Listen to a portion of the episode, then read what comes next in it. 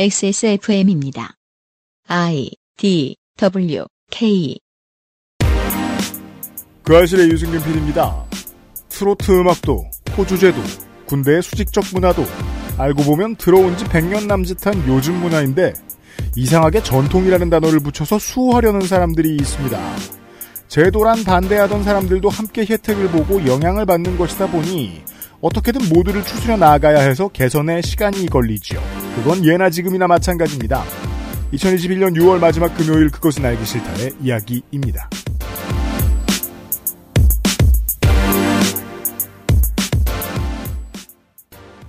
윤세민 에디터가 있고요. 네, 안녕하십니까. 윤세민입니다. 손희상 선생이 계신데요. 안녕하세요. 손희상입니다. 손희상 선생이 좋아할 만한 기사를 하나 구해왔습니다. 제가. 네. 언론사는 어디인지 밝히지 않습니다. 않겠습니다. 네. 성 가실 것 같아서요. 2021년 2월 18일 기사입니다. 올해네요. 21세기는 한국이 지배한다는 역사학자 토인비 눈물의 예언. 11대 국회의원을 지낸 임땡규는 73년 영국 정부의 초청으로 런던을 방문하게 됩니다. 그 자리에서 토인비를 직접 만나게 되는데 그는 토인비에게 한국의 효사상과 경로사상 가족제도 등에 대해 자세히 설명해 주었습니다. 그러자 그 이야기를 들은 토인비는 86세의 노인임에도 다짜고짜 눈물을 흘렸다고 하죠. 눈물에 다짜고짜라는 표현은 또 새롭습니다. 눈물이 이게 기사 내용이에요? 네. 공격적으로 나올 것 같네요, 눈물이. 그리고 이 기사에는 갑자기 73년 1월 1일에 동아일보와의 인터뷰도 해요, 토인비가. 음. 홍익인간 정신에 대해서 언급도 한대요. 기자가 환인임을 알 수 있습니다. 어, 정리를 간단히 해보죠. 예. 어, 미국의 밴드 성길무는 한국과 상관이 없습니다. 없습니다. 스웨덴의 밴드 김치는 한국과 상관이 없습니다. 없죠. 캐나다의 밴드 서울은 한국과 상관이 없습니다. 네, 그렇습니다. 인도의 시성 라빈드라냐 타고르는 한국과 상관이 없습니다. 그렇습니다. 영국의 어, 아놀드 토인비는 한국과 상관이 없습니다. 예, 그렇죠. 네. 아, 토인비는 근데 조선에 방문했던 적이 있긴 있습니다. 한 번 왔습니다. 네. 어, 그럼 그때 동아일보랑 인터뷰를 했을까요? 아니요. 아니고요. 아니고요. 왜냐면 제가 지금 예. 방금 말씀하신 거와 연결되는 동아일보 독자 서비스 센터의 문의를 찾았어요. 음. 인터넷에서 1972년에 아놀드 토인보가 아놀드 토인비가 동아일보와 인터뷰한 기사에 21세기 세계가 하나 되어 돌아가는 날이 온다면 그중 그 중심은 동북아일 것이라고 믿는다. 그리고 그 핵심 사상은 한국의 홍익인간 사상이 되어야 한다고 확신했다. 고 했다는 내용이 발견되는데 실제 그 인터뷰 기사를 찾을 수가 없습니다. 어, 놀라운 일이네요. 볼 수 있는 방법을 알려주시기 바랍니다라고 그 독자 서비스에 질문을 올렸네요. 어떤 분이. 네. 답은 어땠을지 모르겠습니다만. 어, 여튼 임땡규 씨는 한국과 관련이 깊습니다. 예. 한국 사람이고요. 한국 국회의원도 했고요. 조땡일보, 중땡일보, 동땡일보, 경땡일보는 한국과 관련이 많습니다. 음, 네. 한국의 언론입니다. 음. 이런 곳이 어, 두 손을 들어 막으려고 했던 법들이 많이 있었습니다. 그렇습니다. 그런 것에 대한 이야기 예. 잠시 후에 이어가 보겠습니다. 그것은 알기 싫다는 리뷰를 보면 꾸루꾸루 온유 마카롱 이달의 PC로 만나는 컴스테이션 경기도 김치의 진수, 진수 콕집어 콕 김치 관절 건강에 도움을 줄 수도 있는 QBN 관절 건강엔 MSM에서 도와주고 있습니다. XSFM입니다. 가장 본연의 것에 집중했습니다. 기본에서 답을 찾다. 새로운 건강기능식품. 건강 스타일엔 튜비엔. 본 광고는 건강기능식품 광고입니다. 여러분도 이제 집에서 쉽게 만나볼 수 있어요. 네, 온유 마카롱이요. 입안 가득 프랑스의 달콤함. 꾸르꾸르 온유 마카롱. 정려원의 스타일 팁. 음? 패션 말고요. 이건 건강 스타일. 가장 본연의 것에 집중했습니다. 기본에서 답을 찾다. 새로운 건강기능식품. 건강 스타일엔 튜비엔. 본 광고는 건강기능식품 광고입니다. 자 QBN 광고 네, 앞으로 QBN의 제품을 하나씩 소개해 드릴까 합니다. 좋아요. 지금 액세스몰에 보면은 QBN의 새 제품들이 다 업로드가 되어 있고요. 음, 기존의 제품들이 리뉴얼한 제품들도 있고, 어, 전혀 새로운 제품들, 예를 들면은 뭐 혈행 건강이라든가 피부 건강이라든가 등등의 제품들도 있으니 신제품들이 많이 있습니다. 네, 확인해 보시면 되고요. 음. 저희가 방송에서 제품들도 하나씩 소개해 드리려 합니다. 액세스몰 이용자들에겐 무르핀으로 익숙한 큐비엔의 새 제품 관절 건강 N MSM입니다. 네, 이게 무르핀의 개량형 버전입니다. 그렇습니다. 이제 진화한 라이추, 저 꼬부기, 거부광 어, 하나가 생각이 안 나네요. 네. FDA 무르핀, 무르왕. 어, 그렇죠. 네. FDA 승인 받았고요. 코셔 인증도 받았습니다. 네, 코셔와 할랄 인증을 다 받았습니다. 그렇습니다. 네. 할랄 인증도 받았고요. 음. 코셔는 유대인의 이제 식사법이고 할랄은 덕질인이 자세히 설명해준 무슬림 의식의 식사법이죠. 네. 네, 수출을 염두에 둔 물건입니다. 그렇습니다. 무르핀을 개발하고 판매하면서 축적된 노하우들이 있죠. 큐베인의 노하우가 집약된 11종의 식물 소재가 함유된 추출물 분말, 그리고 가장 중요한 것은 XS몰 런칭 기념으로 6월 말까지 30% 할인이 진행이 됩니다. 어, QBM 브랜드는 그 전까지의 이전 버전들이 그러했듯이 그렇게까지 할인에 녹록하지 않습니다. 그렇습니다. 그 저기 제가 전에 이제 잡스의 아이폰 첫 발표 프레젠테이션 말씀을 드렸잖아요. 음. 그때 뭐라 그랬었지? 뭐 아이팟, 음. 뭐 인터넷 device, 전화, 아이팟, 인터넷 device, 전화 이걸 고민하다가 하나로 합쳤습니다. 하고 아이폰 딱 설명하잖아요. 그렇죠. 30% 할인, 사은품 무료 배송, 30% 할인, 사은품 무료 배송 해가지고 이게 세 개를 다 지금 진행합니다. 자주 안 합니다. 확인하십시오. 그렇습니다.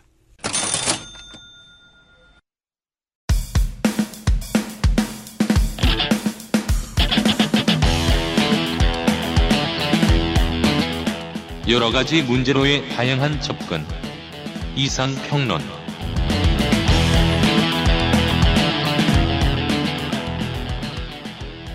자, 이상 평론입니다. 어제의 이야기를 좀 전에 정리를 해드렸고요. 손희상 선생은 앉아 있습니다. 네, 앉아 있습니다. 어, 통상입니다. 코디가 바뀌었어요. 그니까 말이에요. 바뀌었습니다. 네, 안경도 바뀌고 모자도 바뀌었어요. 네. 모자를 썼습니다. 이웃집 손희상이 되었어요. 네, 아, 제가 그 전번에 발 다친 이후에 음, 재활 운동을 하고 있는데요. 네. 재활 운동을 하러 가면은 그 어, 운동 치료사가 음. 자꾸 저한테 경추를 펴라고 음, 그래요. 네. 안 펴지거든요. 그렇죠. 30년 이상을 거북목으로 살아왔는데 이제 와서 펴지겠냐고요. 경추가 손가락도 아니고. 어, 그렇게 오랫동안 거북목으로 살아왔기 때문에 지금 와서 펴지지 않습니다. 음. 사람이 오랫동안 어떻게 살아왔으면은 그걸 고치기가 매우 어렵습니다. 음. 그런 얘기입니다. 가족법 개정 1990년 이후에도 호주 제도가 마지막으로 남아 있었죠. 호주제는 초강력 21세기가 도래한 2007년까지도 남아 있었습니다. 야 이미 월드컵도 지났고 네. 저는 심지어 전역도 했네요. 음. 예. 바로 네. 최근의 일이에요. 네. 음. 2008년 1월 1일에 없어졌는데 음. 1973년의 가족법 개정 운동으로부터 무려 36년이 지나서야 없어진 겁니다. 참 오래 걸립니다. 36년이 맞나요? 어, 38년인가요? 38년? 아닌가? 음. 제가, 기- 제가 숫자를 잘 못, 35년? 36년 맞죠? 아, 맞네요. 네. 네. 숫자를 잘 못 쓰겠습니다. 호주제 폐지는 89년, 90년에 다시 일어난 가족법 개정 운동 때도 실패를 했었고요. 음. 그때는 여론이 압도적으로 불리했었습니다. 왜냐, 토인비가 그렇게 울면서 가르쳐 달라고 했다던 한국의 가족제도니까요. 그게 참 속는다고 화낼 것이 아닌 게 예. 사람들은 어떤 신호를 기다리고 있거든요. 일정한 성향을 갖고서. 네. 그 사람들이 반대할 만하니까 사람들이 반대하고 싶었던 거예요. 예, 그- 그렇습니다. 어디 탈탈 뒤져보면은 음. 토인비 빙의한 무속인도 계시지 않을까요? 아무 말 막 하고. 네. 전 세계에서 한국에만 있는 불합리한 제도다, 호주제는. 이라는 이야기가 오히려 한국식 가족제도의 우수성을 말하는 것처럼 와전이 되어 있었습니다. 90년대 후반, 2000년대 초반의 진보운동, 그 중에서도 특히 여성운동은 내내 이 불합리한 가족제도를 바꾸고 인간의 평등을 이루기 위한 싸움이었다고 할 수 있습니다. 예. 동성동본 결혼금지의 위헌 판결이 나온 97년이 분수령이 되었는데요. 음. 이때 가정폭력 방지법이 국회에서 통과가 됐고, 음. 어, 여성주의 잡지 땡프가 창간을 했고요. 네. 99년도에는 남녀차별금지법, 고용평등법 등등이 통과가 됩니다. 음. 남녀차별금지법이 99년의 일이에요. 그 전에 없었어요. 음. DJ 정부 때 만든 대통령 직속 여성특별위원회의 역할이 컸습니다. 이 네. 여성특별위원회가 커져서 여성부가 된 거고요. 음. 지금은 여성가족부가 되어 있죠. 음.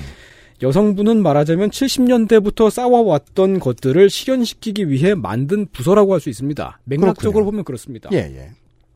그리고 호주제에 반대하는 의미에서 97년 그 당시에 어, 이런 운동이 있었습니다. 호주제가 있을 때는 음. 아버지의 성만을 물려받잖아요. 네. 법적으로 그렇게밖에 할 수가 없었습니다. 음. 그래서 부모의 성을 같이 쓰는 운동이 일어났습니다. 네. 양성 쓰기가 지금은 이제 어떤 특정 세대를 가리키는 기호처럼 됐는데, 그렇죠. 예, 약간 좀, 어, 한 4, 50대 분들, 음. 어, 근데 당시에는 부모의 성을 같이 쓴다는 게 그 사람이 호주제 폐지에 찬성하는, 어, 진보주의자다. 라는 의미였습니다. 음. 일종의 문화 운동이지요. 네. 지금도 부모성을 같이 쓰시는 분들이 계십니다. 음. 근데 그 당시에는 부모성을 같이 쓰고 그러면은 에, 약간 인터넷상에서 조롱을 받기도 하고 그랬던 음. 걸로 제가 기억을 하고 있습니다. 음. 예를 들면 아빠가 피씨고 엄마가 박씨면 피박씨냐 뭐 이런 거. 이제 해외에서는 이런 운동이 일어나면서 20세기에 비슷한 뭐 엎착뒤착하면서 일어났는데 예. 어, 같이 쓰거나 음. 아니면은 둘 중에 하나를 그냥 선택하거나 이러는 게 이제 대중화되어서 자리 잡은 나라가 있는가 하면 음. 우리나라처럼 그냥 한때 유행으로 지나가 버린 음. 그런 곳들도 있습니다. 네. 그렇습니다. 왜 그렇게들 조롱을 했냐면 호주제 폐지에 대해서는 여론이 사실은 항상 불리했습니다. 호주제 폐지 운동본부가 발족한 1999년 서울대 법학연구소의 조사에 따르면 국민의 52.3%가 호주제 폐지를 반대했습니다. 음. 99년이면 말이죠. 네. 이미 사회적인 인식이 꽤나 올라와 있던 때였거든요. 음. 밀레니엄 때잖아요, 거의. 음. 네. 어. 90년대 초반은 여론이 더 심했고요. 음. 80년대는 정말 정말 더 심했고요. 70년대에는 과학적인 여론조사라는 게 없었습니다만 뭐 아주 그냥 이상한 취급을 받았습니다. 호주제를 폐지하자고 하는 의견 자체가요. 비유하자면 뭐 육식을 금지하자 뭐 그러는 것처럼 사람들이 완전히 비현실적인 제안처럼 어, 받아들였다고 그렇게 그렇죠. 봐도 됩니다. 네. 그나마 이게 99년도쯤 됐을 때에는 찬성 여론이 40% 이상으로 올라왔기 때문에 음. 그 반대 여론이 과반을 넘긴 했지만 비등비등해졌, 해졌잖아요. 음. 그래서 운동을 키울 수가 있었던 건데 그래도 우리 사회가 소수 의견에 대해서는 조롱을 하거나 뭐 비난을 하- 할 때도 있고 그런 경우가 많이 있습니다. 참이그 전국적인 모든 커뮤니티를 탈탈 털어서 진행, 오픈돼서 진행할 수 있는 토론 문화 정착하려면 한국은 멀었다는 생각이 네. 저는 그 TV의 토론 프로 봤을 때도 들고 그래요. 그렇습니다. 이거 뭐 패널들이라는 사람들도 나와가지고 서로 조롱하는 것만 자꾸 하고 하가지고 음, 예 토론할 생각들이 없어요. 예, 제가 기억나는 것 중에 하나가 땡창원 의- 의원이 음. 아, 의- 의원이 되기 전에 후보였을 때였죠. 그때 음. 이제 그 성인물 합법화 할 수 있다라는 음. 의견을 밝혔는데 네. 그 사람의 의견이잖아요. 음. 근데 그것도 그냥 합법화를 하겠다 뭐 그런 것도 아니고 음. 어, 합법화를 위한 그 규제가 마련되면 가능할지도 모른다 뭐 이런 아주 얘기였어요. 신중하게 예, 얘기했어요. 그렇죠. 그렇게 얘기했는데 엄청나게 비난이 쏟아졌습니다. 막 그- 물론 예. 저는 저대로 이제 개인적인 관계가 있기 때문에 예. 그 질문을 한 사람한테 뭐라고 했습니다 제가 음. 이 중요한 타이밍에 지금 뭐 하는 짓이냐 그러니까 왜 저렇게 논란을 정무적 계산 음, 없이 그치. 했지만 그렇다고 해서 땡창원 의원이 음. 뭘 잘못 말했느냐 그건 절대 그건 아니에요. 아니죠. 음. 근데 그렇게 비난을 받았던 이유는 그 성인물 특히 온라인상의 성인물을 규제하자는 여론이 압도적 다수거든요. 여전히. 그게 또 이게 참 참 호응이 잘 맞는 그 당시의 사건하고 그 사건 이- 지금의 이, 지- 네. 지금 얘기하는 이 사건하고 호응이 좀 잘 맞는 게 음. 한국인들의 머릿속에서 예. 성인물은 다 불법이에요. 예. 일단 그렇게 되어 있으니까. 그리고 진짜 불법인 성인물하고 구분을 못 해요. 그렇습니다. 편의상 구분할 생각조차 없어요. 음. 예. 어, 하여간 그런 일들도 있고 그래서 대개 보면은 그 다수 여론에 약간 그 거스르는 그런 언행을 되게 신중하게 하게 되죠. 조롱 당합니다. 예. 네. 음. 에, 사실 이 99년도의 여론 구성을 보면은 그러니까 호주제에 관한 여론 구성이죠. 음. 지금이랑 비슷한 데가 있는 게 있습니다. 음. 이 방송이 나가기 딱 한 달 전에 어, 땡국 갤럽에서 동성 결혼 합법화에 관한 여론 조사를 했습니다. 미국 갤럽이요. 아니 아니 한한 한땡 갤럽. 네. 아, 여기서 동성 결혼이라고 하는 건 예, 그 어, 어제 말씀드렸던 그 동성 동본이 아니고 음. 동성애 커플의 결혼이죠. 음. 반대 여론이 52%, 찬성 여론이 38%로 나왔어요. 그게 제가 참 음. 여론조사 하는 분들 참 어려운 일 한다고 생각해요. 음. 발전시키는 게 쉬운 일이 아니에요. 네. 근데도 불구하고 종종 회의적인 게할 예.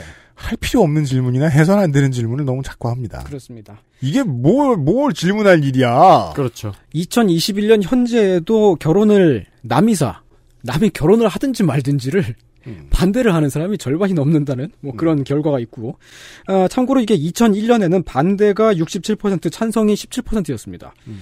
여론이 그랬을 때에는 동성 결혼이라고 하는 이슈가 정말 저만치 있는 저세상 얘기예요. 네. 어, 정치적으로 그 이제 쟁점화할 수 있는 어, 가능성이 너무 소수 의견일 때는 거의 없습니다. 음. 근데 지금은 찬성 여론이 40% 정도가 나오니까 공개적으로 이야기를 하고 쟁점화를 할수 있는 거죠. 네. 근데 그 40에서 51로 넘어가는 과정도 지나네요, 보통. 그렇습니다. 매우 어렵습니다. 네. 실제로는 어, 이제 예. 40이 넘어가면서부터 반대도 극심해지죠. 그렇죠. 음. 네. 실제로 많이 붙게 되죠. 네. 다이어트랑 똑같네요. 음. 아, 예. 지금 이제 다이어트를 열심히 하고 계신 어, 윤땡민 기사입니다. 기자입니다. 아, 쟁점화는 할 수 있지만은 지금 당장 실현시키기가 매우 어렵습니다. 그렇게 붙게 되니까요. 네. 과반이 반대할 땐 더 어렵고요. 음. 아, 국힘당에 있는 땡준석 씨 같은 사람이 이런 쪽으로 짱구를 잘 굴리는 분이라서 네.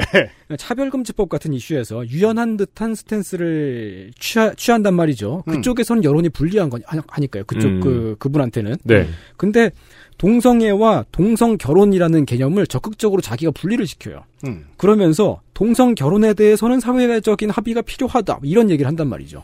그러니까 내가 60%를 업고 가겠다 이런 소리죠. 예. 음. 그러니까 그렇게 하면은 그게 이제 그 동성 결혼 차별금지법이 아니라 동성혼이라는 이슈로 붙으면 자기가 음. 다수 여론을 등에 업고서 이길 거라고 생각을 하는 거예요. 제가 너무 철이 없는지도 모르겠어요. 음. 아니, USB-C를 사용해도 될지를 표결에 붙여보든가. 음. 이게 왜 여론몰이와 정치의 대상인지, 물론 음. 법을 개정해야 되니까 필요하겠지만. 음. 그렇죠. 네. 전선을 그쪽으로 막 옮겨가고 그럴 때 음. 음, 보수 정치인이 그럴 네. 때에 어 그러면 이제 사람들이 우르르 몰려가서 그게 할 소리냐고 음. 막 하면서 동성 결혼 이슈로 싸워요. 음. 그러면 여론에서 밀려서 질 수도 있어요. 그렇죠. 음. 반대 여론이 과반 다수이기 때문에 그쪽에선 오히려 자기네가 민주주의라고 주장할 가능성이 그렇죠. 매우 높습니다. 네. 원래 사- 전쟁을 일으키는 정당은 그런 식으로 여론몰이를 합니다. 그렇습니다. 네. 근데 말이죠. 사람들의 여론은 항상 모순적으로 나타납니다. 2021년 현재 동성 결혼을 찬성하느냐, 혹은 뭐 동성애에 관한 지식을 학교에서 가르치는 것을 찬성하느냐. 심지어는 이런 설문조사도 있었는데 비수술 트랜스젠더가 여탕에 들어가는 잠깐 것을 찬성하느냐. 뭐 이런 지- 하여간 근데 이런 식으로 물어보면 반대가 더 많이 나오죠. 네. 음. 왜냐하면 정말 극소수지만 남자도 아니고 여자도 아닌 실제로 태어날 때부터 그런 사람이 있다는 것을 잘 모르니까 그렇습니다. 음. 네. 어. 자기 입장이 아니니까요. 예. 그리고 그 동성 결혼을 반대하는 여론이 높은 것도 그냥 막연하게 어, 떤 사회 질서 같은 게 무너질까봐 두려워해서 어, 그렇습니다. 이것을 우리는 정치 용어로 보수라고 합니다. 예. 그렇습니다. 막연하게 어떤 사회 질서 같은 게 무너질까봐 두려운 것. 음. 근데 차별금지법에 찬성하느냐 이렇게 물으면 자기 자신이 차별받기가 싫으니까 찬성한다 그럽니다. 음. 당신은 동성애자를 차별하십니까? 라고 물어보면 다 아니라 그래요. 음. 이렇게 항상 모순이, 모순이 나옵니다. 여론이라는 것은. 네. 사회가 원래 그렇습니다. 99년에 호주제 폐지에 관한 여론도 그랬습니다. 음. 폐지 반대 여론이 높았던 건 사회 질서가 무너질지도 모른다는 그런 막연한 두려움이 있어서 그랬, 그랬던 거겠죠. 네. 에, 실제로 여론조사 결과를 보면 호주제를 폐지하면 가족이 붕괴할 거다라고 대답한 사람이 57%로 나왔습니다. 그, 한 명한테만 좀 물어봤으면 좋겠어요. 어떻게 붕괴가 하는지 그 tech tree를. 음, 그걸 조금 이따 말씀드리겠습니다. 이게 알겠습니다. 이렇게 서 있다가 볼링공에 맞은 것처럼 다 이렇게 삥 이러고 쓰러지는. 가정이요. 네. 근데 그 바, 바로 그 같은 여론조사에서 어머니가 재혼을 해서 자식이 어머니 쪽이랑 같이 사는 경우에 자식의 성은 생부를 따라야 하느냐 새 아빠를 따라야 하느냐 라고 하는 지- 설문도 있었는데 네. 음. 대다수가 새 아빠의 성을 따라야 한다고 대파- 답했어요. 음. 근데 그걸 못하게 하는 게 호주제잖아요. 그렇죠. 그렇죠. 호주제는 유지를 하자고 그렇게 주장을 하면서 어, 그런 의견을 밝히면서 어, 성은 새 아빠의 성씨를 따라야 된다. 라고 하는 국민 여론을 보면은 그런 모순이 나타나는 겁니다. 음. 그래서 언제나 예. 이 여론조사는요, 질문하는 권력이 진짜 막강합니다. 그렇습니다. 그걸 아니까 저희를 하고 싶어 하는 거고요. 예. 그 권력이 너무 좋아서. 네. 그렇게 모순적으로 어, 여론조사의 결과가 나올 때 음. 전선을 어디다가 둘 것이냐라고 하는 게 운동의 성패를 가르기도 합니다. 여기에서 활동가들은 서로 어, 4분 오열하고 죽일 놈 살릴 놈하고 싸우죠. 네. 사회의 진보를 실제로 실현시키려고 할 때 중요한 지점인데요. 음. 어, 진보 진영에 있는 활동가들은 옳은 소리를 하잖아요. 네. 대부분 맞는 말을 하기 때문에 음. 종종 자기 자신이 옳다는 당위를 가지고 음. 어, 옳은 말을 합니다. 네. 당위. 호주제 폐지를 논의할 때도 그랬는데 사실 명백하잖아요. 그 호주제는. 안타까운 게 예. 잘하고 실패하는 빠른 길이죠. 음. 보통. 호주제를 유지하자고 하는 쪽에서는 그 당시에 호주제가 우리의 전통이고 음. 세계적인 석학 토인비가 빨아주는 어, 인류 역사에 빛나는 우리 고유의 가족제도 이런 소리를 하고 있었는데 거기에 열쇠가 있죠. 예 사실 호주제는 말이죠 1920년대 그러니까 일제 시대에 이식된 거란 말입니다. 음. 그 전에 없었어요 한국에 그리고 일본 제국은 2차 대전으로 패망을 했고 그 패망하고 나서 호주제를 없앴습니다. 네. 그 제도가 한국에만 남았단 말이죠. 그러니까 누가 봐도 명백하게 유지 보존을 해야만 하는 전통이 아닌 거잖아요. 그냥 음. 양아치죠 뭐. 예. TV 토론회 같은 데에서 그런 얘기를 해도 CR도 안 먹혔습니다. 근데 왜냐? 여론이 어, 상대편이 과반 다수였기 때문에 그랬던 거죠. 오히려 호주제 수호 운동이 거세게 일어났습니다. 보수 진영의 끝판왕 유림이 나섰어요. 유림이라고 하는 단체는 명륜동에서 진사들이 갈비를 구워 먹는 예. 단체죠. 어, 갈비를 구워 먹고 무한리필로요. 어, 그리고 그 공식적으로 종. 종교 법인으로 등록이 돼 있습니다. 종교 단체예요. 저- 예. 제가 전에 한번 들었던 질문이잖아요. 음. 유림이 지금 왜 있죠? 필요 필요하다고 생각하는 사람도 있겠죠. 네. 예. 그리고 285개의 성씨의 대종회들이 연합을 해요. 한국 시족 총연합회 라고 하는 단체가 나오고 네. 네. 거기에 대한노인중앙회, 노인중앙회. 예, 성균관, 음. 성균관 유도회 총본부, 성균관 유도회 총본부는 유도를 하는 데는 아니죠. 예, 그러니까 스포츠 유도가 주, 아니고 주도가 아니고. 네. 네. 유, 교할 때, 유학할 네. 때그 유자입니다. 네. 그리고 성균관 여성 유도회, 근데 여기는 유도하고. 네. 함정이죠, 그러면. 국민 윤리 도덕 선양회, 기타 등등 이런 사람들이 모여서 저만 치서 틀틀따 틀틀따 이러면서 그렇죠. 어, 그러고요. 틀에 박혔단 얘기죠. 한, 한자 쿵쿵따 이런 거 하고. 어. 국글씨로 이름 쓰는. 네. 이체자로. 네. 표준 말고. 어, 네. 거기에 한국 어 한국 기독교 지도자 협의회 들어봤습니다. 예, 어 한국 민족 종교 협의회 등등의 기독교 지도자 협의회는 이제 저 기세등등합니다. 왜냐면 마이클 잭슨을 못 오겠거든요. 최근에. 아니, 근데 당시 기독, 기준으로. 기독교는 왜 이렇게 한국 전통을 좋아해요? 그러게 그럼 기독교가 나가야 되잖아요. 음. 이런 사람들이 모여서 어 또 이제 그 복숭아 나무 아래에서 맹약을 맺었습니다. 그렇습니다. 예. 그리고 정통 가족 제도 수호업 어 범국민 연합 줄여서 정가련이라고 불렀는데 음. 2000년도에 결성을 했고요. 음. 당시에 정말 거대한 보수 진영의 사회 운동 단체였습니다. 네. 네. 그 상황에서 일부 조, 조급하신 분들, 어, 진보 진영의 조급하신 분들이 DJ를 많이 욕을 했었어요. 그렇죠. 이거는 그때는 뭐- 사실 이게 음. 참여정부 당시가 워낙에 심각한 수준이었기 때문에 우리가 국민의 정부 당시를 기억을 못해서 그렇지 예. 그때도 뭐 안 되면 김대중 탓이었어요. 예. 예. 호주제를 폐지한다더니 왜 안 하느냐. 어, 이희호 여사 뭐 하느냐. 음. 어, 의지만 있으면 할 수 있는 거 아니냐. 등등. 이게 이제 사실 지금도 왜 얼마 전 난민 문제에서도 그렇고 네. 흔히 볼 수 있는 일이죠. 어떤 이슈가 있으면 양쪽에서 음. 네 정부를 욕하는 왜 네, 빨리 안 그렇습니다. 하냐, 왜 안 막냐. 네. 그러고 있는 동안에 한나라당에 그 당시에 이제 그 미국 명문대에서 박사를 따고 온 어, 지금으로 보, 어, 보자면은 이제 땡준석 대표 같은 포지션에 있던 양반이 있었어요. 음. 어, 땡용균 의원이라고. 그렇습니다. 어, 그 양반도 이제 그쪽으로 머리가 잘 돌아가는 사람이니까 음. 여론을 싹 보면서 친양자 제도라는 거를 한나라당 당론으로 굳힙니다. 네. 친양자 제도라는 건 뭐냐면 엄마가 재혼을 했을 경우에 자식들이 그 집에 가서 살면은 새 아빠의 성씨를 따를 수 있게끔 하는 거예요. 아, 음. 그 집에 가서 살 경우에는 네. 어, 지금 이게 있는 제도인데요. 맥락적으로 보면은 어, 원래 처음에는 호주제 폐지를 막으려고 만든 물타기 법안 이었어요. 이었다고 볼 수가 있습니다. 그러니까 네. 호주제는 막을 건데 음. 요것만 허용을 하겠다는 거다. 음, 그렇죠. 왜냐면은 사실 엄마 성을 따르면 더 일이 간단해지잖아요. 그러니까 음. 어쨌든 이게 있어서 나쁠 것은 없는 제도이긴 하고요. 음. 어, 근데 이제 그 DJ 때는 결국 호주제 폐지에 결국 실패를 했고요. 음. 2002년 대선 때 노무현 후보가 호주제 폐지를 대선 공약으로 내걸었습니다. 음. 질 수도 있는 선거였어요. 음.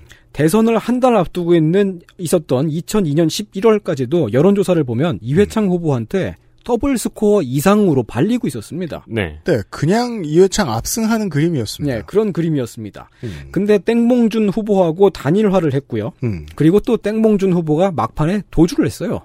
그러니까 말이에요. 예, 하루. 하루 전에 저기 냉면 먹다 빡쳐서 네, 그랬나 봐요. 네. 네. 그래서 이제 그 어찌 어찌 해서 간신히 당선이 됐습니다. 네. 에, 노무현 대통령보다 훨씬 진보적인 쪽에 계신 분들은 이제 그 당선의 의미를 별로 그렇게 중요하게 생각하지 않고 어, 그저 그런 대통령 뭐 그렇게 생각하시기도 합니다만은 음. 그때에 당선이 안 됐으면 우린 지금 차별금지법 얘기가 아니라 호주제 폐지를 지금도 요구하고 있었을지도 모르죠.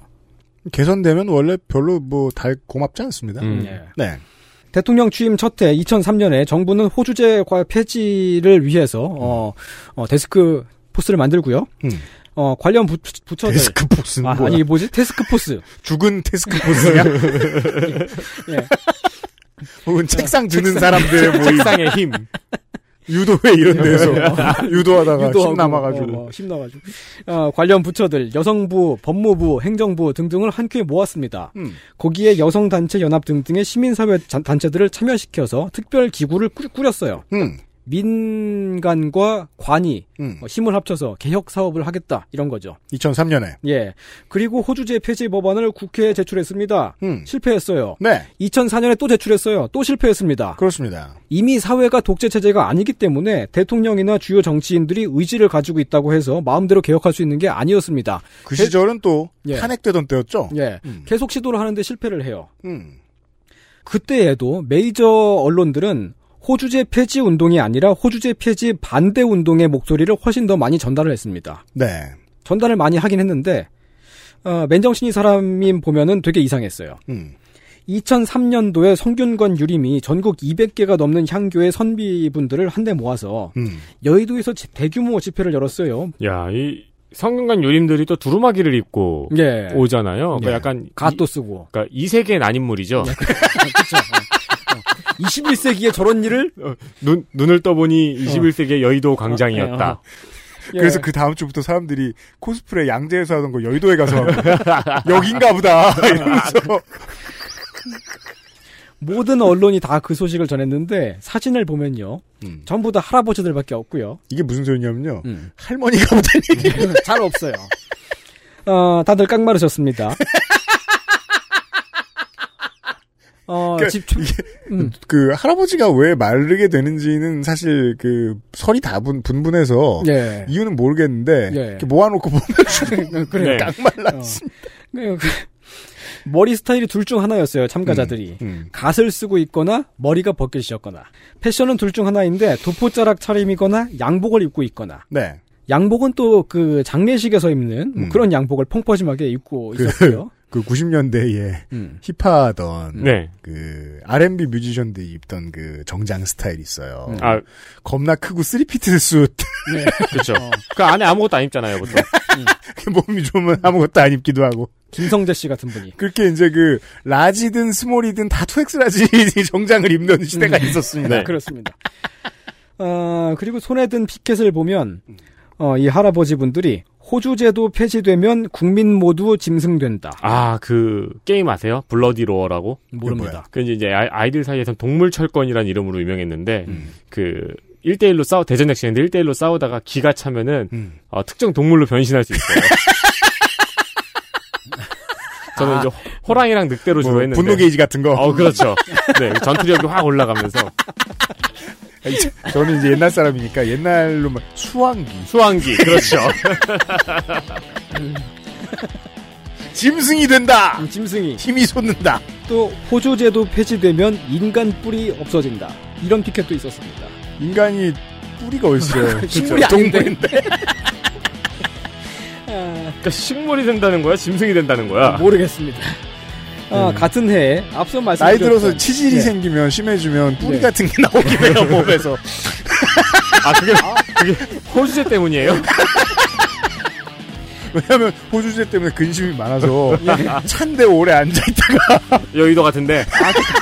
아, 안타까운 일이네요. 뿌리가 몸에서 네. XSFM입니다.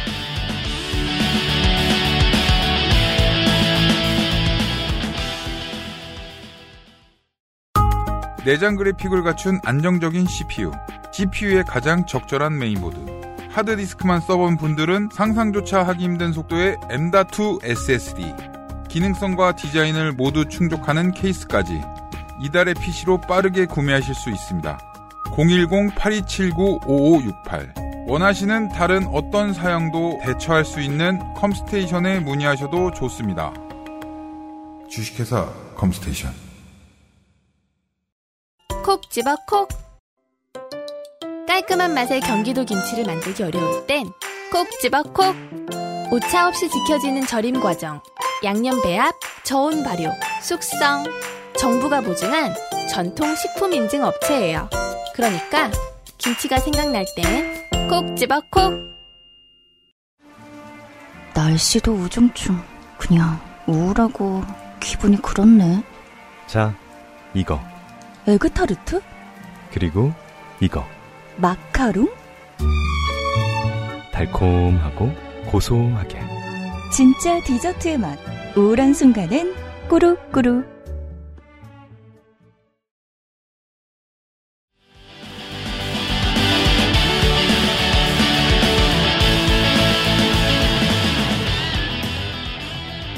같은 해에 앞서 말씀드렸던 정통 가족제도 수호 범국민 연합. 에, 지금은 소리 소문 없이 사라졌지만 네. 당시엔 정말 거대한 보수 단체였고요. 예나 지금이나 거대한 보수 단체는요 음. 탑골 공원에 갑니다. 그렇습니다.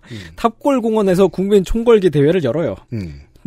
탑골 공원이라는 다, 그 곳은 이제 그 노인분들의 음. 어, 토- 홈그라운드죠. 네.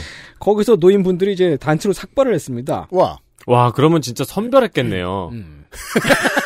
음. 아 그러니까 삭발 근데 실제로 비주얼 쇼크는 줘야 되니까. 그러니까 말이에요. 실제로 그 삭발식을 준비하는 단체에서는 언제나 그걸 고민을 합니다. 네. 단체장이 어, 몇 알 없다. 그럼 딴 사람을 내보내죠. 어, 그렇죠. 네. 예, 근데 거기서 그, 그 총, 그, 그 대회에서 정가련의 대표가 음. 여기서 삭발이 아니라 분신도 해야 된다. 그런 말도 했어요. 원래 그 콘서트 같은 데 어. 보면 처음 오는 놈이 제일 과격하게 놀아요. 그쵸. 신나가지고 네. 막 자해 온다. 근데 여기 뒤에 약간 괄호치고 나 말고 딴 사람이가 있었나 보네요. 예, 누가 불을 땡기진 않았던 모양이에요. 아무튼 이제 그 지금도 이렇게 찾아보면 그 네. 그때 그 삭발식을 하고 있는 그 사진이 있는데 그 삭발을 하고 있는 와중에 그 뒤에서 어떤 할아버지가 피켓을 들고 있어요. 음. 거기 피켓에 보면 에, 친남매가 부부되면 개돼지와 다름없다. 네. 이렇게 써 있습니다. 이거 보이십니까? 옛날에는 예. 무조건 사사사사였어요. 구호도 이렇게 외쳤습니다. 네. 에, 친남매가 부부가 된다라고 하는 그런 생각을 하고 있는 건 뭐냐면 음.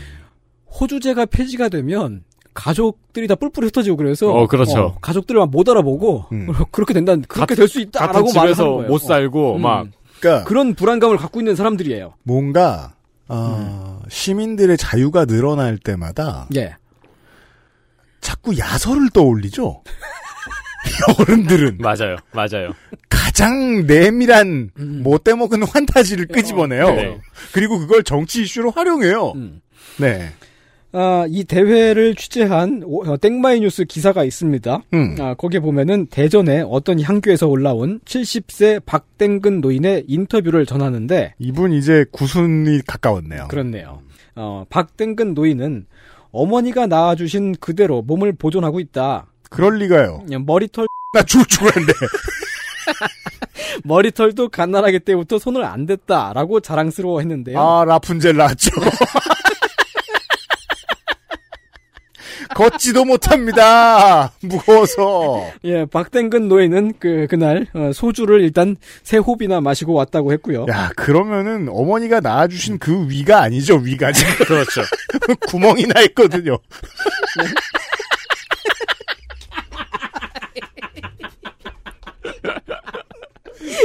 소주가 장난이냐? 예. 음. 아, 그리고 이제 이, 이 노인은 호주제가 폐지되면 애비 애미를 모르는 강아지가 된다고 주장, 주장을 했습니다. 여 기서 삭발식 했잖아요. 아, 이분은 안, 안 했던 것 같아요. 아니, 그럼 삭발식을 두고 보면 안 되지. 아, 그렇구나, 어, 맞다. 그러게, 어떻게. 라푼젤이 와서 말려야지. 부모님이 몰, 물려주신 머리털을 밀다니. 그리고 이 박댕근 영감님은 예. 개를 안 키워봤습니다. 엄마 아빠를 몰라보지 않거든요. 예. 에, 박댕근 노인은 호주제 폐지 법안의 내용을 전혀 몰랐는데 음. 어차피 폐지가 되면 강아지가 되기 때문에 법안 내용을 몰라도 된다고 어, 항변을 했다고 합니다. 이게 이제 요즘 잘 안 쓰는 표현인 술 먹고 개가 된 상태죠. 예. 어차피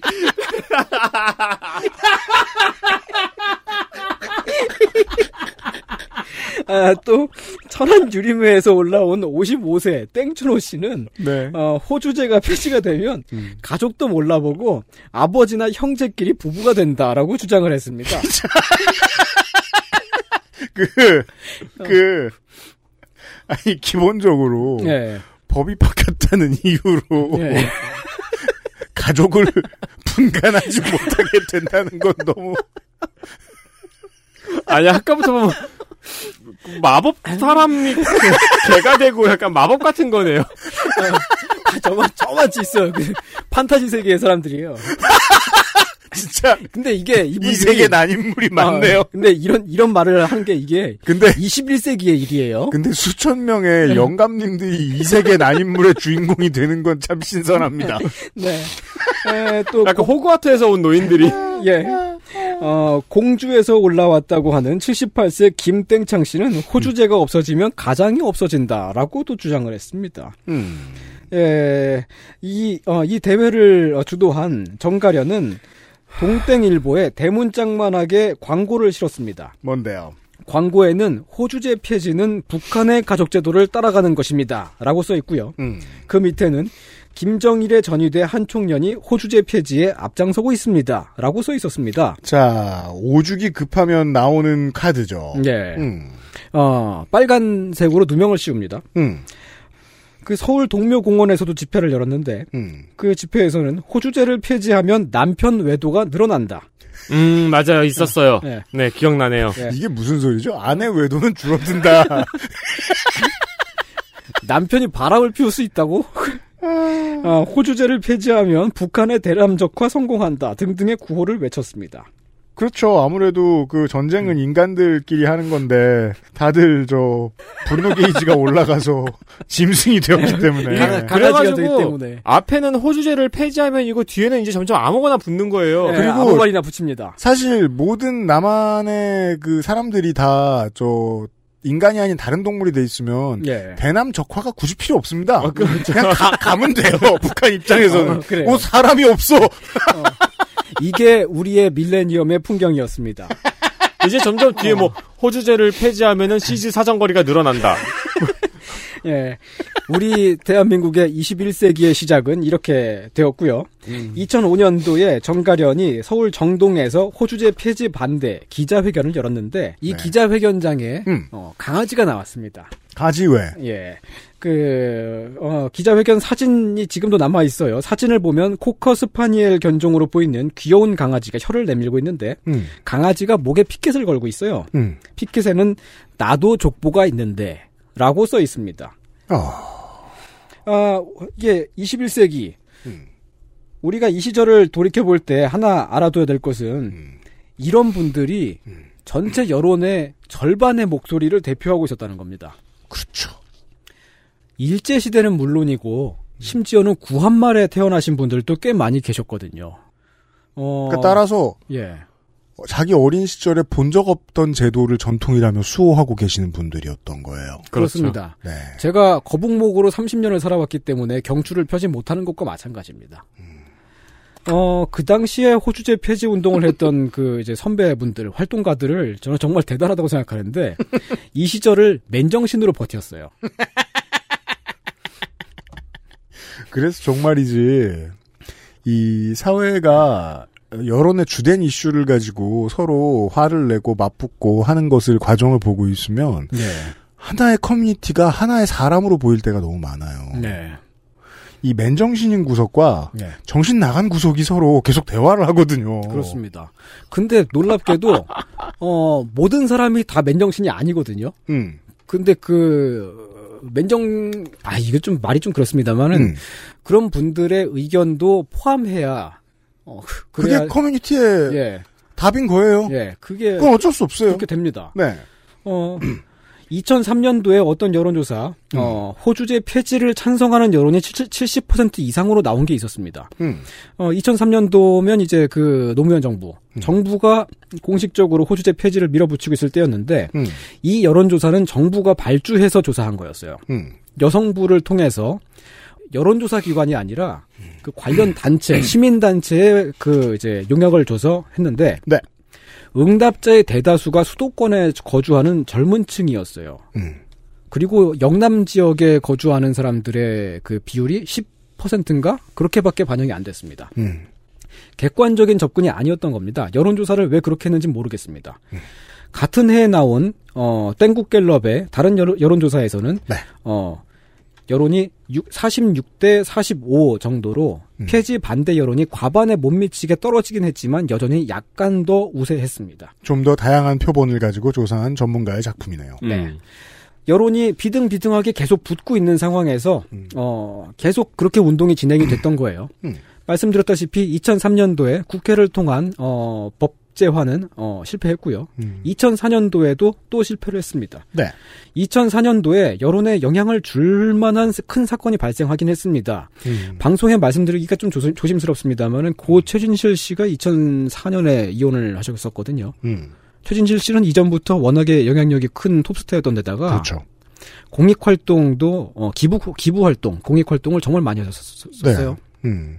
노숙자를 돕는 활동도 하시고 나라의 대표적인 인기 연예인. 예. 네. 어, 대학생들 그 장학금도 내주시고 그런 일들을 많이 하셨었는데 음.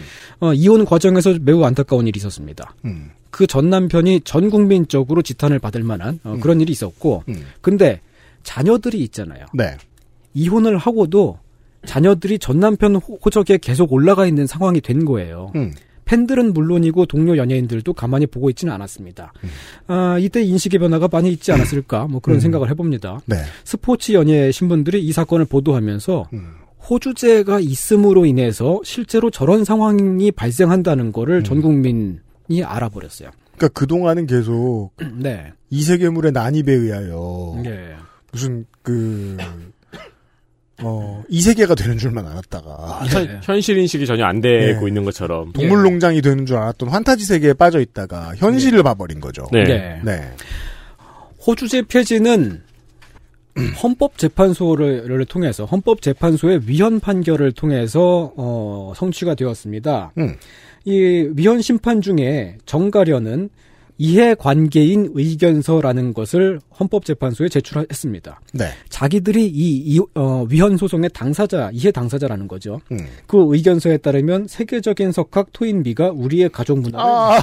매우 예찬했다고 하는 주장이 있습니다. 야, 토인비가 또 나와요? 계속 나와요. 관계없냐고 의심했던 제가 잘못했네요. 어. 2005년도에 결국 위헌 판결이 나왔고요. 네. 앞서 있었던 사건들이 어, 판결에 어느 정도 영향을 미쳤었겠죠. 음. 물론 그 이전에 오래전부터 싸워왔던 여성계의 노력이 있었고요. 음. 불리한 여론에도 불구하고 그 시절을 맨정신으로 이겨낸 어, 음. 여러 활동가분들과 지식인 분들이 계셨었고 네. 거듭되는 실패에도 불구하고 호주제 폐지를 계속 시도한 정부 여당이 있었습니다. 그한 네. 사람 한 사람의 힘이 다 모여서 어, 이뤄낸 거죠. 그럼요. 근데 이 위헌 판결을 통해서 어, 성취가 됐다고 하는 건 의미가 두 가지가 있어요. 음. 국회 그러니까 입법 기구를 통해서는 실패했던 거예요. 네. 결국은 끝까지 음. 호주제 폐지 이- 그리고 또 그 또 하나의 의미는 뭐냐면은 호주제 폐지 이전에는 반대하는 사람들이 그렇게 많았는데 음. 맨날 막 가 쓰고 나오고 막 한복 입고 나오고 음. 뭐 토인비 얘기하고 토인비가 조상인 것 같지. 그랬던, 토시야? 그랬던 사람들이 막상 폐지가 되고 나니까 갑자기 사라졌어요. 반대 여론이 그렇게 높았는데 사라져 버렸습니다. 음, 맞아요. 음. 지금은 호주제를 부활시키자 그렇게 말하면 이상한 사람이잖아요. 음. 그런 여론이 없잖아요. 네. 정신 나갔나? 이막 세계로. 돌아가라. 네, 그렇죠. 그렇게 되잖아요. 어, 호주제 폐지 직전까지도 폐지 반대 여론이 높았던 건 호주제가 사라지면 사람들이 갑자기 막 이혼을 하고 성씨를 막 바꾸고 막 특별히 남편만 외도를 많이 하고 어, 강아지가 되고 강아지가 되고 코카스파니엘은 안 되고 어, 그때 남편이 외도를 많이 한다고 주장했던 사람의 이유가 뭐였냐면은 예. 가정에 책임감이 없어지기 때문에 외도를 많이 할 거라고. 아 그렇게 생각했겠네요. 아, 아, 그 논리였어요. 제가 음. 그 기사를 본 기억이 나요. 음. 그런 그런 식으로 생각 그런 식으로 생- 생각들을 했던 거예요. 그렇게 되는 줄 알았던 겁니다. 네. 그렇게 생각했던 사람들은 막상 세상이 변하고 나니까 어 아무 일도 없잖아. 일단 왜냐면 아침에 일어나니까 내가 그레고리 잠자처럼 강아지가 돼 있지 않잖아요. 어, 눈 떠봤는데 어, 아직도 사람이네. 아직 음. 닌겐이니까. 그래서 다들 집으로 돌아갔습니다. 그러니까요. 예. 그렇게 다들 집으로 돌아갔습니다. 예. 그리고 또 한편으로는 우리 사회를 구성하고 있는 그 여론을 이루고 있는 어, 층에 이런 분들이 계십니다. 뭔가 막 논란이 일어나거나 사회적 갈등이 생기는 것 자체를 그다지 원치 않는 분들이 계세요. 이게 이렇게 설명할 수 있죠. 음. 사람들은 변화에 저항하는 게 아니에요. 예. 변화는 보통 원해요. 음. 그 변화에 수반되는 스트레스에 저항하는 거예요. 그렇습니다. 그런 자꾸만 뭔가 막 그 신경 쓰이게 하고 그런 걸 싫어해요. 그래서 진보적인 전략가는 적은 스트레스를 주고 많은 변화를 얻어내려고 애써야 하는 거죠. 그렇습니다. 네. 에, 그, 그, 사실 그런 분들이 대부분 자기 할 일 묵묵히 하면서 조용히 잘 사시는 분들이고요. 선량한 분들이신데, 대체로 보면은 그냥 다수 의견에 동조하는 경향이 있습니다. 그리고 막상 변화가 일어나면 거기에 맞춰서 또 그냥 따라갑니다. 네. 어, 그렇죠. 뭐 나쁜 것도 아니고요. 네. 음. 지금 우리는 이제 차별금지법 제정을 앞두고 있습니다. 음. 어, 이전에 있었던 가족법 개정 운동이나 호주제 폐지 운동과는 약간 다릅니다만은, 어, 그 연장선에 있는 것일지도 모릅니다. 음. 과거에 다 바꾸지 못했던 것을 지금 와서 바꾸려고 하는 것이 있습니다. 2007년도에 차별금지법을 참여정부가 처음으로 입법을 시도한 이래 그때도 입법기관을 통해서 실패했죠. 음. 벌써 14년이 지났습니다. 계속 실패해왔고요. 입법기관 국회를 통해서 시도를 했던 게 한두 번이 아니죠. 여러 번 있었는데 네. 과거에 있었던 운동들과 비슷한 점은 현재 우리 사회의 제도가 불합리한 점이 있고 음. 그래서 어떤 사람들은 다른 사람이 누리는 권리와 자유를 못 누리기도 하고요. 음. 그렇기 때문에 필요한 개혁이라는 점에서 비슷합니다. 네. 한편으로는 이 법안이 제정되면 무시무시한 일이 일어날 거라고 두려워하면서 반대하는 사람들이 여전히 많이 있다는 점에서 또 비슷합니다. 아유, 산처럼 쌓여 있습니다. 예. 에, 최근에 여론조사를 보면은 차별금지법 타- 찬성 여론이 갑자기 국민 5명 중 4명 수준으로 엄청나게 높게 나왔습니다. 에, 여러분들이 근데 어쩌면 듣, 좀 이게 그 듣기 싫은 말일 수도 있습니다만은 어, 이 여론조사가 분명하게 이게 신뢰할 만한 건지 저는 잘 모르겠거든요. 저는 이 여론조사 잘못됐다고 생각합니다. 예. 이 여론조사 설문을 보면 한국 사회에 차별이 많다고 생각하십니까? 를 물어보고 코로나 시대에 차별이 더 심해졌다고 생각하십니까? 를 물어본 다음에 차별금지법에 찬성하십니까? 이렇게 물어봤어요. 유도죠. 예. 응답자들이 코로나 때문에 생긴 차별에 대한 설문으로 생각했을 수가 있습니다. 네. 그동안 한국 사회가 겪어온 요즘, 이 앞까지 봤던 비슷한 일들을 보았을 때, 예. 아, 지금 보수가 이 얘기를 하는 것도 믿는 구석이 있어서란 말이에요. 그렇습니다. 차별금지법 어, 서둘 필요 없다라고 얘기하는 게, 음. 차별금지법에 대한 레토릭은 이미 그렇게 많이 퍼져 있단 말이에요. 차별금지법이 시행되면 나보다 못나고 나쁘고 어떤 사람들이 나보다 많은 권리를 보장받게 된다라는 믿음이 뿌리 박혀 있는 깊게 박혀 있는 사람들이 많습니다. 아직도. 예. 네, 그리고 그들 중 다수는 손희상 선생이 말한 것처럼 바뀌면 바뀐 대로 금방 적응합니다. 예. 하루 이틀이면 적응합니다. 최근에 다른 여론조사를 보면은 보수 신문에서 조사한 거긴 하지만 국민의힘 지지층에서 차별금지법 찬성 여론이 열린민주당 지지층보다 훨씬 높게 나왔어요. 또 60대 이상에서 차별금지법 찬성 여론이 반대 여론보다 더 높게 나왔습니다. 자세히 생각해봐야죠. 기뻐할 일이 아니에요. 그렇습니다. 이게 무슨 말이냐면은 여론조사 설문에 응답한 사람들이 차별금지법이 뭔지 이해를 못하고 있어요. 특히 이제 그 연령대가 높으신 분들이 말이에요. 저도 이게 맞는 해석이라고 보는 게 음. 이번 주 지난주에 어, 여론이 좀 생기면서 예. 포털의 뉴스 편집권을 제재해야 되느냐라는 여론조사가 시작됐어요. 예. 근데 거기에 반대한다는 비율이 더 높은 결과들이 나오는 거예요. 음. 저는 이거 아무리 봐도 예. 질문의 요지를 이해시키는데 실패했다. 음. 라고밖에 해석할 수가 없어요. 네.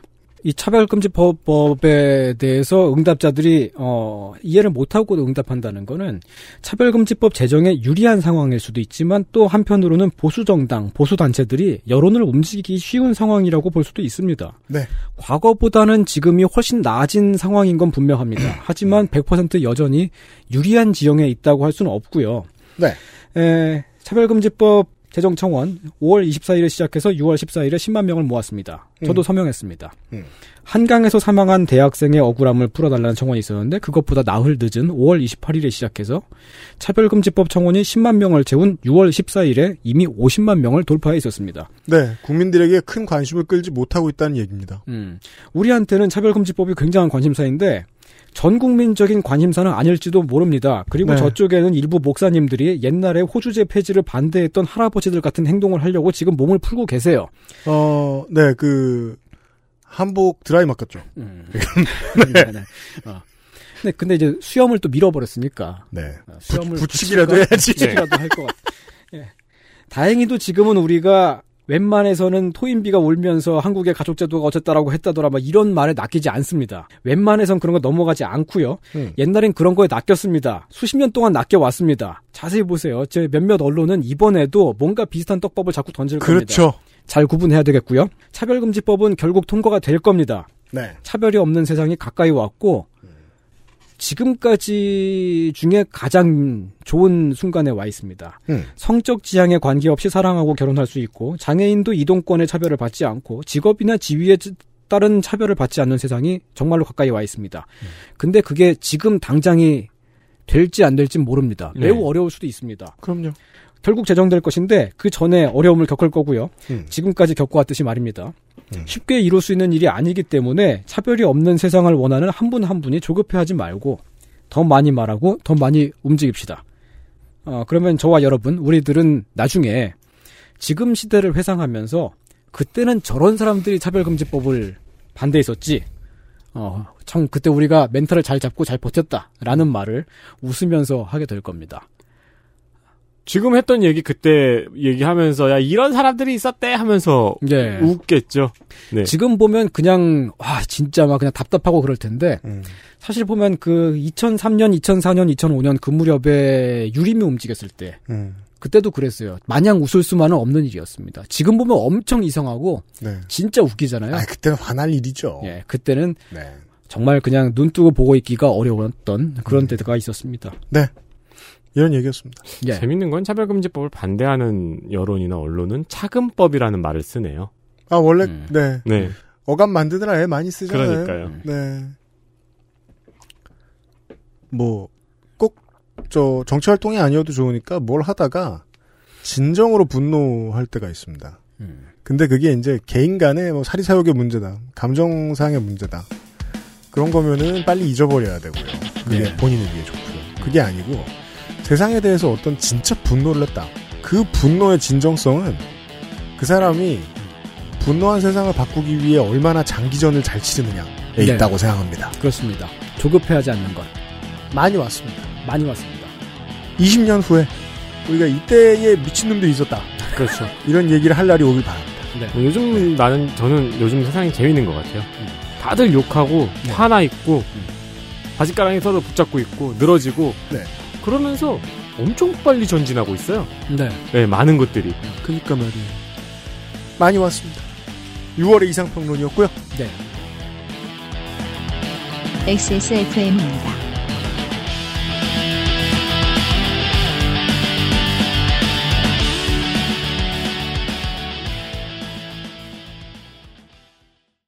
콕 집어 콕. 식구가 많아도 나 혼자 살아도 김치는 콕 집어 콕. 시원한 백김치, 감칠맛의 갓김치, 아삭한 총각김치. 무게도 포장도 원하는 만큼 다양해요. 그러니까 김치가 생각날 땐 콕 집어 콕. 순행은 커스터마이징에 따라 효율 차이가 큽니다. 컴스테이션에 문의하십시오. 주식회사 컴스테이션.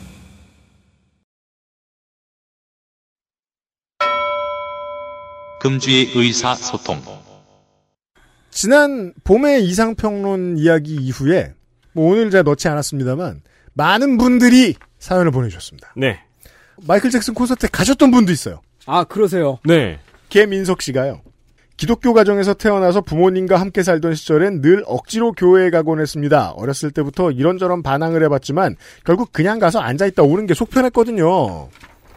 당시 다니던 교회 청년부에 젊은 전도사가 있었는데 그냥 젊은 전도사가 대부분 그렇듯이 교회 내 나이든 임직원에 비해 좀 덜 고리타분하고 젊은 사람들과 잘 어울리는 그런 평범한 교회 오빠 같은 사람이었습니다. 그렇게 몇 년 있다가 다른 교회로 갔어요. 그 후로 한 3, 4년 후였을까요? 정확히 기억은 안 납니다. 당시 제가 교회를 다녔는지도 기억이 안 납니다만 때는 레이디 가가 공연이 다가오던 때였어요. 내한 공연이요. 어느 날 페이스북에 그 전도사가 찍은 사진이 뜹니다. 패친이었나 봐요. 아마 페이스북 활동을 거의 안 하고 있었으니 갑자기 뜬 사진에 제가 이 사람이 내 패친이었겠구나 싶었겠지요. 올림픽 공원이었던 것 같은데 큰 경기장 외부에 레이디 가가 공연의 대형 배너를 칼로 찢어서 멀리서 찍은 사진입니다. 어. 그리고 하나님이 해내셨다. 뭐 이런 게시글이 있었고 네가 했겠지. 여기서 이분의 이름이 하나임을 알 수 있죠. 아하. 오하나 전도사. 보- 본인을 본인을 사마라고 칭해요? 나님이 해내셨다죠. 사진은 제 기억에 오전 6시쯤 업로드 되었던 것으로 기억해요. 아, 똑똑히 기억하고 계시네요. 어두운 새벽에 작업하고 인증샷 찍으려고 날 밝을 때까지 기다렸다 찍은 거죠. 즉 하나님이 아니라 그놈이 한 겁니다. 하나님이 날은 빨리 밝게 안 해주셨나 보네요. 같이 교회에 있었을 때 하는 다른 이질적 모습에 좀 충격 먹고 그분 페북을 좀 봤더니 레이디 가가 공연 반대 운동의 중추인 것 같았어요. 당시에는 저도 SNS에 공격적으로 헛소리 많이 짓거리던 때여서 그 사람의 게시글을 공유하며 조롱하는 글도 썼습니다. 그런데 어느 날 전화가 오더라고요. 그 전도사한테서요. 스마트폰에 전화번호가 저장돼 있어서 그 사람인 줄 알았어요. 아마 레이디 가가가 공연을 하고 꽤 지난 시점이었던 것 같아요. 잘 지내느냐, 언제 한번 만나자 등의 가볍고 짧은 대화였지만 말투가 완전히 달랐어요. 보통 교회에서 땡땡 형제님, 자매님 등으로 호칭하고 존대만 쓰던 사람인데 민석이냐, 잘 지내냐, 뭐하고 사냐, 언제 만날래? 어미의 공격성에 말투도 상당히 공격적이었어요. 그 사람 페이스북 및 관련된 커넥션을 다 차단했던 기억이 나네요. 네. 21세기에도 있었습니다. 있었죠. 홍지원 씨도 메일을 보내셨습니다. 03년에서 05년도에 저는 서대문구의 한 기독교 미션 스쿨에 다녔습니다. 미션 스쿨이었던 저희 학교에서는 예배 시간도 매주 두 번 있었고 종교 수업도 있었습니다. 교내에 교회 건물이 있었고 목사님 두 분과 전도사님 한 분이 계셨죠. 이게 제가 남의 인생은 뭐 보통 안타까워하지 않는데 그래도 종교 있는 저 고등학교 나온 친구들 보면 야 네. 너 힘들어서 어떻겠냐 이런 소리 꼭 한 번씩 했거든요. 저도, 귀찮을까봐 예, 더. 저도 미션 스쿨 다녔습니다. 저는 미션 스쿨을 안 다니고 뭐 이런 게 있는지 잘 몰라서 그랬는지 아직도 미션 스쿨 그러면 되게 긴박감 넘치고 신날 것 같아요. 뭔가 미션 수행할 것 같고. 아 매일 보스 하나씩 상대하고 어, 그렇죠. 학교 목사님은 입담은 다소 거치시지만 포- 거치시지만 봉사에 대해 늘 강조하는 분이셨고 종교가 없던 저는 이런 종교면 괜찮겠다 싶어서 학교를 졸업하기 전 학교에서 세례를 받겠다는 생각도 했습니다. 저는 당시 마릴린 맨슨의 음악에 심취해 있었는데 항상 새끼손가락을 흔들며 샬롬 하고 수줍게 인사하던 전도사님이 어느 날 종교 수업 시간에 마릴린 맨슨 앨범을 들고 오셨습니다. 그리고는 말씀을 시작하셨습니다. 여러분 이걸 보십시오. 이것은 사탄의 음악입니다. 이것이 사탄의 모습입니다. 그리고 그는 마릴린 맨슨의 앨범 자켓을 펼쳐 보이며 이 끔찍한 모습을 보라고 교실 TV로 마릴린 맨슨의 뮤직비디오를 보여주며 고교생들에게 사탄 마릴린 맨슨에 대해 한 시간을 가르치셨습니다. 오, 몇몇은 이때 입덕했겠네요. 왜냐하면 한 시간을 가르치려면 아는 게 많아야 되거든요. 일단 디스코그래피를 훑어야 되고요. 어, 그렇죠. 오, 노래 되게 좋네. 막 이런. 그렇잖아요. 고등학생들은 분명히 그때 입덕한 사람들이 있을 거예요. 그리고 저는 점점 비뚤어졌습니다. 또 어느 날은 전도사님이 이단 단체에서 파는 상품 이름들이 가득 적힌 종이를 프린트해서 각 반 교실 문에 붙여두었습니다. 이런 거 절대 사 먹으면 안 된다고 말이죠. 그 중에는 홍삼 드링크인지 뭔지 홍지원이라는 제품도 있었고 제 이름도 홍지원이었고요. 그때부터 저는 종교 수업 시간에 아예 전도사님을 쳐다도 안 봤습니다. 그런 제 모습이 어찌나 반항적이었는지 교목실로 저를 따로 부르더군요. 좆됐나 싶었지만 전도사님은 제게 딸기 우유를 건네주시며 혹시 기독교에 대한 반감이 있는지를 물었습니다. 다른 종교가 있는지도요. 음. 그죠? 그러니까 본인에 의해서 생긴 일이라는 걸 모르는 거죠. 네. 난 너에게만 반감이 있어. 라고 말하고 싶었지만, 아니요, 아닌데요. 라고 밖에 말하지 못하고, 나와서 딸기 우유는 버렸습니다. 수업 시간마다 이단에 대한 자료를 잔뜩 들고 와서 열정적으로 설파하시는 전도사님 덕에 저는 여전히 종교가 없습니다. 기독교에 대한 반감이 생겼달까요. 얼마 전에 운전, 운전하다 스트레스 받아 마릴린 맨슨의 곡을 크게 틀었더니 여전히 참 좋더군요. 마릴린 맨슨이 뭐 화장만 그렇게 한 거지 그거 지우면 평범한 양반들인데 사탄이 일부러 그렇게 무섭게 하고 다니겠어요? 차라리 딸기우유를 주며 어르고 달랬겠지요. 아마 그 앨범 자켓이 그 Rock Is Dead 그 앨범일 것 같은데 음. 그 앨범 자켓이 크게 문제 이제 논란이 많이 되었었잖아요. 네. 근데 그게 진짜 명반이라서 음. 어, 듣는 친구들은 신났을 거예요. 그리고 국내 팬들이 많은 이유가 이때 이런 일들을 겪은 학생들이 많았을 것 같아요. 네, 네. 네. 하지 말라고 하니까. 음, 그렇죠. 뭐길래 하면서. 저는 그때 그분만 그렇게 이상한 줄 알았는데 이상 평론을 듣고 그 역사가 참 깊다는 걸 알게 되었습니다. 아무튼 전도사님은 그렇게 전도에 실패하셨습니다. 지금은 또 어떻게 사탄을 물리치고 계실지 별로 안 궁금하네요. 아, 참 안타까운 게 기독교의 정신에 좋은 것들이 많이 있거든요. 음. 근데 그 사회적인 상식과 너무 많이 동떨어진 분들, 종교인 분들이 음. 활개를 치, 치는 바람에 그렇죠. 그래서 이제 사람들의 마음이 더 많이 멀어져요, 오히려. 맞아요. 어, 그런 모습을 많이 봅니다. 네. 아, 저는 제가 저 그 고등학교 다닐 때 그 종교 과목을 강제하지는 않았거든요. 저는 그래서 종교 그러니까 그 종교 과목이라고 하면 그 기독교 과목이죠. 음. 안 들었는데 근데 어느 날 그 다른 수업에서 선생님이 갑자기 안 오셔가지고 그래가지고 그 종교 과목을 담당하고 있었던 선생님이 젊은 선생님이었어요. 우리 반에 이제 자습하는 걸 감독하려고 들어왔어요. 근데 그때 제가 이제 그 자습을 안 하고 뭔가 이제 그뭐뭐 사회 문제 뭐 관련된 뭐 그런 책 같은 걸 읽고 있었는데 음. 그걸 쓱 하고 보더니 청년 마르크스를 읽어봐. 라고 말하는 거예요. 실제로, 진짜로. 그래서 읽었어요. 청년 마르크스, 마르크스 옛날 거 책들을 읽고. 응, 응. 이렇게 돼버렸어요. 다른 전도에 성공했네요? 어, 그러게.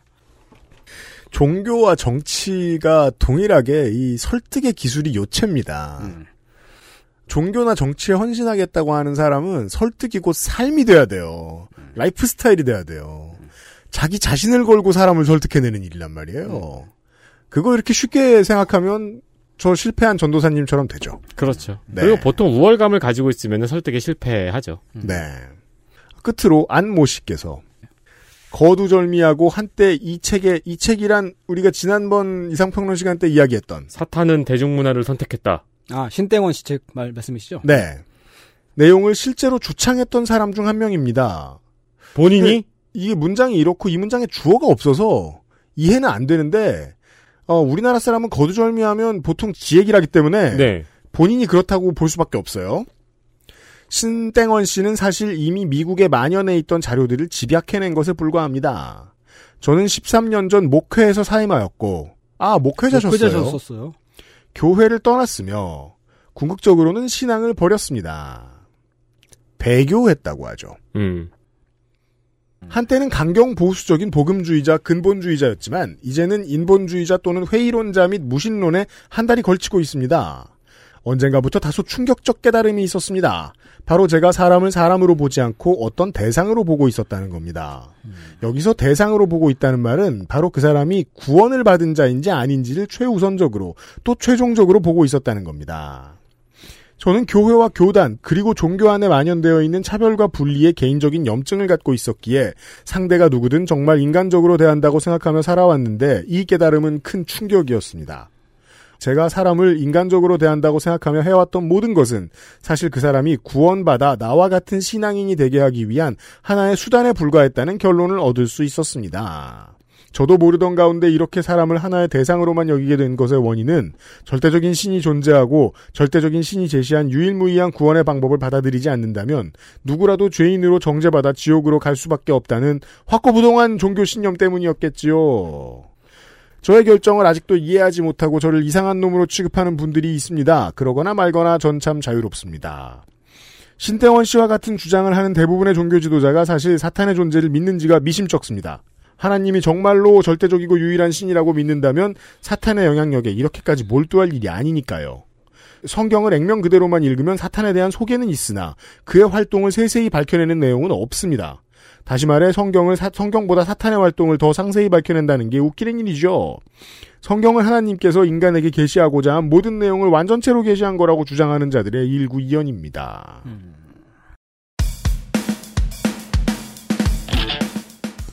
목사님이셨네요.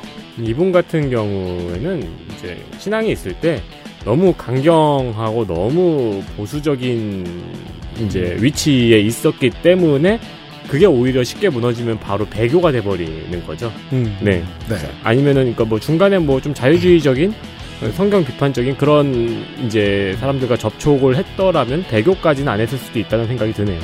강경하게 큰 목소리를 냈다가 그게 잘못됐다는 걸 깨달은 사람의 진짜 참회는요. 다른 강경한 큰 목소리를 내는 게 아닙니다. 목소리를 줄이는 거지. 음. 아, 그게 진짜 증거. 이분을 보니까 갑자기 그게 떠오르고 또 다른 건 저도 이 생각 많이 했어요. 저도 성경을 열심히 보진 않았지만 안 보진 않았거든요. 이 한국의 목사님들 일부 목사님들의 얘기를 듣고 있으면 성경이 한 80%의 내용이 사탄 얘기인 거. 없어요. 사탄의 전투력, 네.